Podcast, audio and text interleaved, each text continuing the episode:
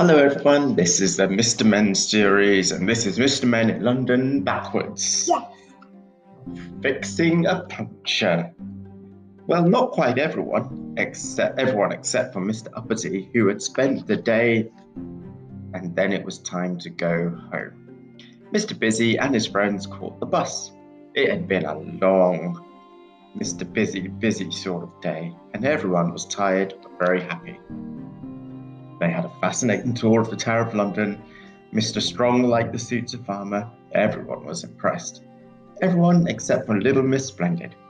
She did not feel quite so splendid after seeing the crown jewels.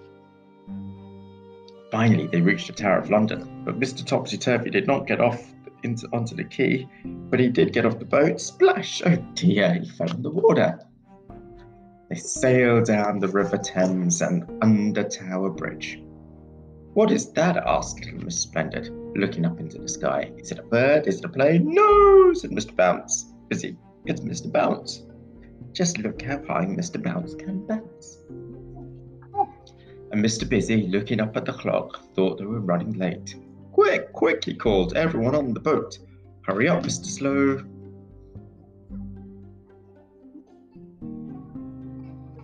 He is business. He is slow. At Big Ben, Mr. Mischief climbed onto the clock face and changed the time. Tee mischievously to himself. In the bus to the Houses of Parliament, Mr. Tickle could not resist a tickle, or two, or three, and the mischief did not stop there. Tickle, tickle, tickle, tickle, tickle, tickle, tickle, tickle, tickle, tickle. They got off the tube at Leicester Square. Bill Giggles loved all the theatres and lights. Mr. Noisy like the lions on Trafalgar Square. He is as loud as a lion. And suddenly, Mr. Busy ran across the square. Look out, Mr. Bump! cried Mr. Busy, but it was too late.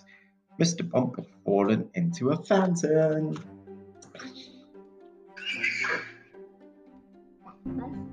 Just left.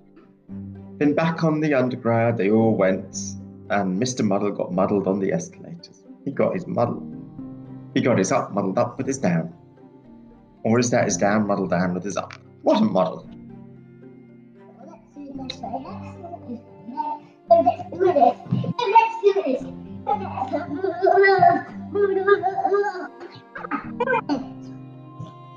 Buckingham Palace was very grand, much grander than Little Miss Splendid's house. Mr. Small joined in the changing of the guard. Mr. Small really is very small. After the museum, everyone got back onto the tube to travel to Buckingham Palace. Little Miss Splendid wanted to see if the house was as splendid as the Queen's. Mr. Tall really is very tall. Mr. Busy was far too busy to notice. He and his friends got off the tube at Covent Garden and began their tour with a visit to the London Transport Museum. They saw lots of buses and trains. There were old ones and new ones.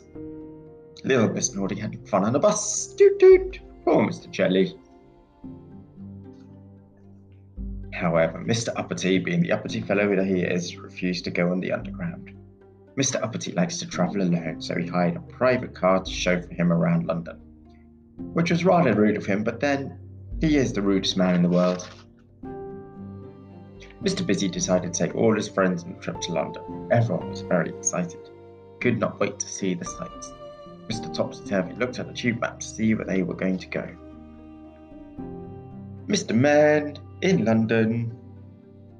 The beginning, which is the end, because we started at the end. So the beginning is the end. The end, the beginning. We are muddle like Mr. Muddle.